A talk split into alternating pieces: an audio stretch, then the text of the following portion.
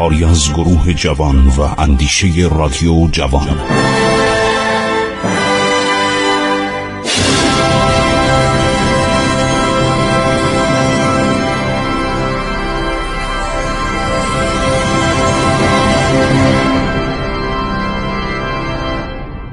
به نام خداوند بخشاینده بزرگ با سلام و عرض ادب خدمت شما شنوندگان گرامی رادیو جوان. من خسرو معتزد هستم. با شما در برنامه عبور از تاریخ صحبت می کنم مپس جدید ما ساسانیانه.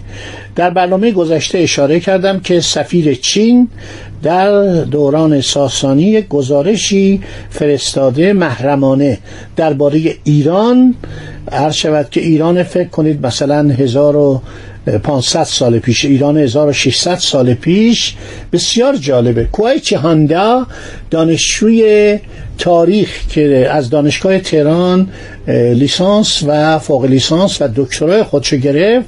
دسترسی پیدا کرد در شود پکن به سالنامه های کهن چینی. چینی ها مردمان بسیار متمدنی بودند و تمام وقایع کشور رو عرض شود که به صورت سالنامه یعنی روز به روز وقایع نوشته می‌شد در یک کاغذهای بزرگ و مثل تومار و اینها رو جمع می‌کردن برای اینکه چین مخترع کاغذه. در زمانی که در اروپا کسی کاغذ نمیشناخت و در بسیاری از کشورهای دیگر اصلا صحبت از کاغذ نبود چینی ها کاغذ رو اختراع کرده بودند و از درخت کاغذ به دست می آوردن بسیار با وسایل ابتدایی خیلی سخت.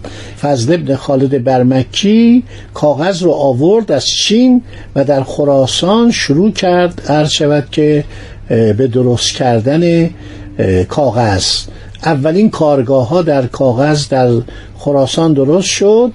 در دورانی که عرض شود که دولت عباسیان بر ایران فرمان روایی می‌کرد. سرزمین های خلافت شرقی بهش می‌گفتن سرزمین های خلافت شرقی رو کتاب گایلسترنج رو بخونید. گایلسترنج نویسنده انگلیسی محقق انگلیسی این کتاب رو به زبان انگلیسی ترجمه کرد. دوباره به زبان فارسی ترجمه شد و تمام موقعیت استانها و ایالات ایران رو تشریح کرده. از شود فضل ابن یحیی خالد برمکی کارگاه هایی درست می‌کنه در خراسان. چند نفر چینی رو میاره و اینا شروع می‌کنن به درست کردن کاغذ که بعد اصلا نوشتن تاریخ و کتاب و دیوان اشعار بعد از کاغذ عمومی میشه. در ابتدا شما می‌دید که ایرانی ها روی پوست گوز یا پوست آهو یا پوست گاو کتاباشونو می نوشتن خیلی مشکل بوده. میگن اوستا رو روی پوست عرض شود که بدن دوازده هزار گاو نوشتن. کاغذ ما نداشتیم. در عرب از استخوان شطور استفاده می‌کردن برای نوشتن عرض شود که مدارک تاریخی و کم کم این کاغذ متداول شد. یک نوع کاغذ پاپیروس. در مصر تولید می‌شد از دوران فراینه که بسیار گران بود. کاغذ یک مصرف خیلی گرانی داشت. یعنی هر کسی نمی‌تونه صاحب کاغذ باشه. چینی ها این خدمت رو به دنیا کردن و بعد این کارگاه هایی که در خراسان خراسان بزرگ افتتاح شد ساخته شد دائر شد دیگه کم کم کاغذ که الان یک دانشمندی است در ایران دکتر محفوظی. چند وقت پیش دیدم چند تا کتاب قدیمی مال قرون گذشته رو قرون ششم هفتم هشتم نهم دهم اینا رو ورداشته. تمام داره از نو عرض شود که چاپ می‌کنه. با همون زیبایی و نفاست و یکی از این کتاب ها شاهنامه است و کتاب دیگرش مصنوی چقدر زیبا و چقدر اینا کار می‌کردن. دور تا دور اینا چه کارهایی چقدر زیبایی چقدر نصیبکاری می‌کردن تلاکاری می‌کردن با خطوط قشنگ. واقعا چه هنری بوده. ببینید دوستان کتاب اون موقع چاپخونه که نبود. شما مثلا اگر سلطان محمود از شاهنامه خوشش میومد دستور می‌داد که آقا چهل تا پنجاه تا از این خوشنویسی کنن رونویسی کنن. از متن اصلی که فردوسی نوشته بود و سروده بود. بعد این چل پنجاه تا رو میفرستاد برای عمرا برای پادشاهان برای پادشاهان مثلا چین برای پادشاهان مثلا جاهای دیگه یا برای خلیفه بغداد. اینا همینطور کم کم تکثیر می‌شد. این به هر دربار که می‌رفت اونا خودشون یه ده بسیار خوشنویس داشتن چل تا پنجاه تا. قرآن کتاب آسمانی ما به همین ترتیب تکثیر شد. یعنی وقتی قرآن بر صفحه کاغذ نوشته شد منتشر می‌شد و همه نظم می‌کردن. همه نظم می‌کردن که محض تبرک و تیمون یعنی میمنت می اومدن و عرض شود که این کار می‌کردن. همینطور تقسیم شد. یه دفعه شما می‌دید از دیوان سعدی مثلا 500 تا در دسته. این تا زمانی که گوتنبرگ چاپ رو اختراع کرد. ماشین چاپ که نبود با دست بود. حروف ها رو به صورت به اصطلاح معکوس درست کرد بعد با مرکب با یک فشار با یه دستگاه فشار دادن به صورت به اصطلاح با یک میله که روی کاغذ میکشتن و روی حروف میکشتن چاپ اختراع شد. خیلی هم ساده و ابتدایی بود.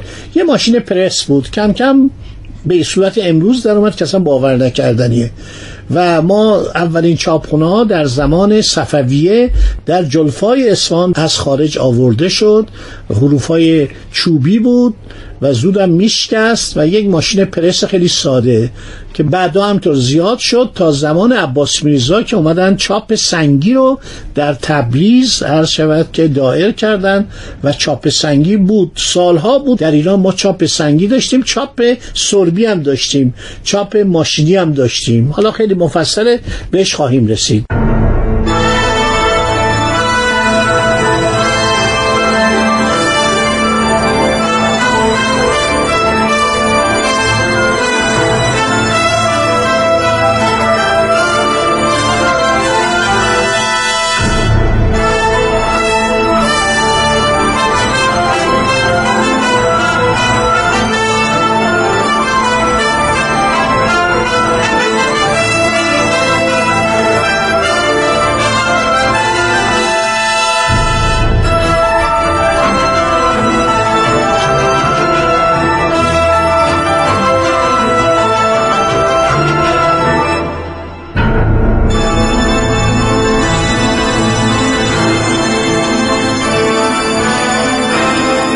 سیاه چینی یا سفیر آن کشور در گزارش که نوشته نوشته که حیوانات پنجگانه و پرندگان و حیوانات این مملکت عموما شبیه به حبوبات پرندگان و حیوانات کشور ما چین است. لیکن در ایران برنج و ارزن نیست. این سرزمین اسبای فوقالعاده عالی پرورش می‌دهد. خانواده‌های ثروتمند چندین هزار رس از این حیوانات دارند. علاوه بر اینها در این مملکت فیل سفید و شیریز یافت می شود اینجا رو من می‌خوام توضیح بدم که برای چند تا مورد. اولا برنج از قرنها پیش از آن تاریخ یعنی دوره ساسانیان در مناطق خاصی از ایران کشت می‌شد. برنج در زمان شود اشکانیان از چین به ایران آورده شد. من شک دارم زمان هخامنشیان در ایران کسی برنج بخوره. ولی به طور قد در زمان اشکانیان برنج به ایران آورده شد و این آقای سفیر اطلاع نداشته که در کیتسپون بوده از کشت برنج در ایالات شمالی ایران بیخبر بوده. پس چین به ما چایی داده و برنج داده. بعد در مورد فیل سفید اشتباه کرده. این سفیر در ایران ما فیل حیوان بومی نبوده. همونطور که در برنامه گذشته گفتم فیل رو از عرض شود که کشور هندوستان ما می آوردیم از زمان هخامنشیان فیل به ایران صادر می‌شد. در مقابل اسب عالی ایرانی و شطور ایرانی صادر می‌شد به هندوستان و اردشیر بعد از پیروزی هایی که در پنجاب به دست آورد 700 فیل جنگی بهش هدیه داد پادشاه هند. و این با خودش به ایران آورد. ما یه واحد پیل پیل سوار داشتیم که من براتون توضیح دادم. تو جنگای مختلف بودن. شیر ایران زیاد بود.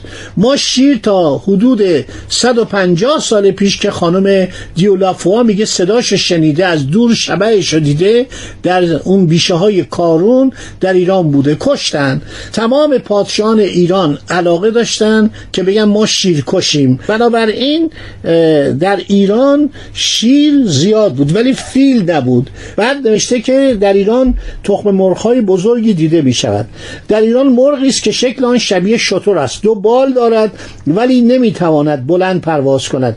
هم علف و هم گوشت می‌خورد و همچنین می‌تواند آتش ببلد. منظورش شطور مرغه این قسمت از گزارش سفیر چین در دربار ساسانی نشانگر آن است که شترمرغ حیوانی بوده که در ایران میزیسته است. اما به تدریج نسل آن بر اثر شکارهای بیرویه منقرض شده مثل گورخر ما گورخرهایی داشتیم مثل این گورخرهای آفریقایی که می‌بینید که نقش و نگاره خیلی قشنگ داره. همینا رو کشتن. به مرور از بین بردن مخصوصا در جنگ اول و دوم جهانی متفقین که اومدن ایران رو گرفتن با جیب در سهاری کویر به ویژه در کویر قم حرکت می‌کردن دنبال این گورخرای بیچاره و با اتومبیل جیب که خیلی سریع بود حرکت می‌کردن و اینا رو با مسلسل تیراندازی می‌کردن میکشتن. این خیلی جالبه.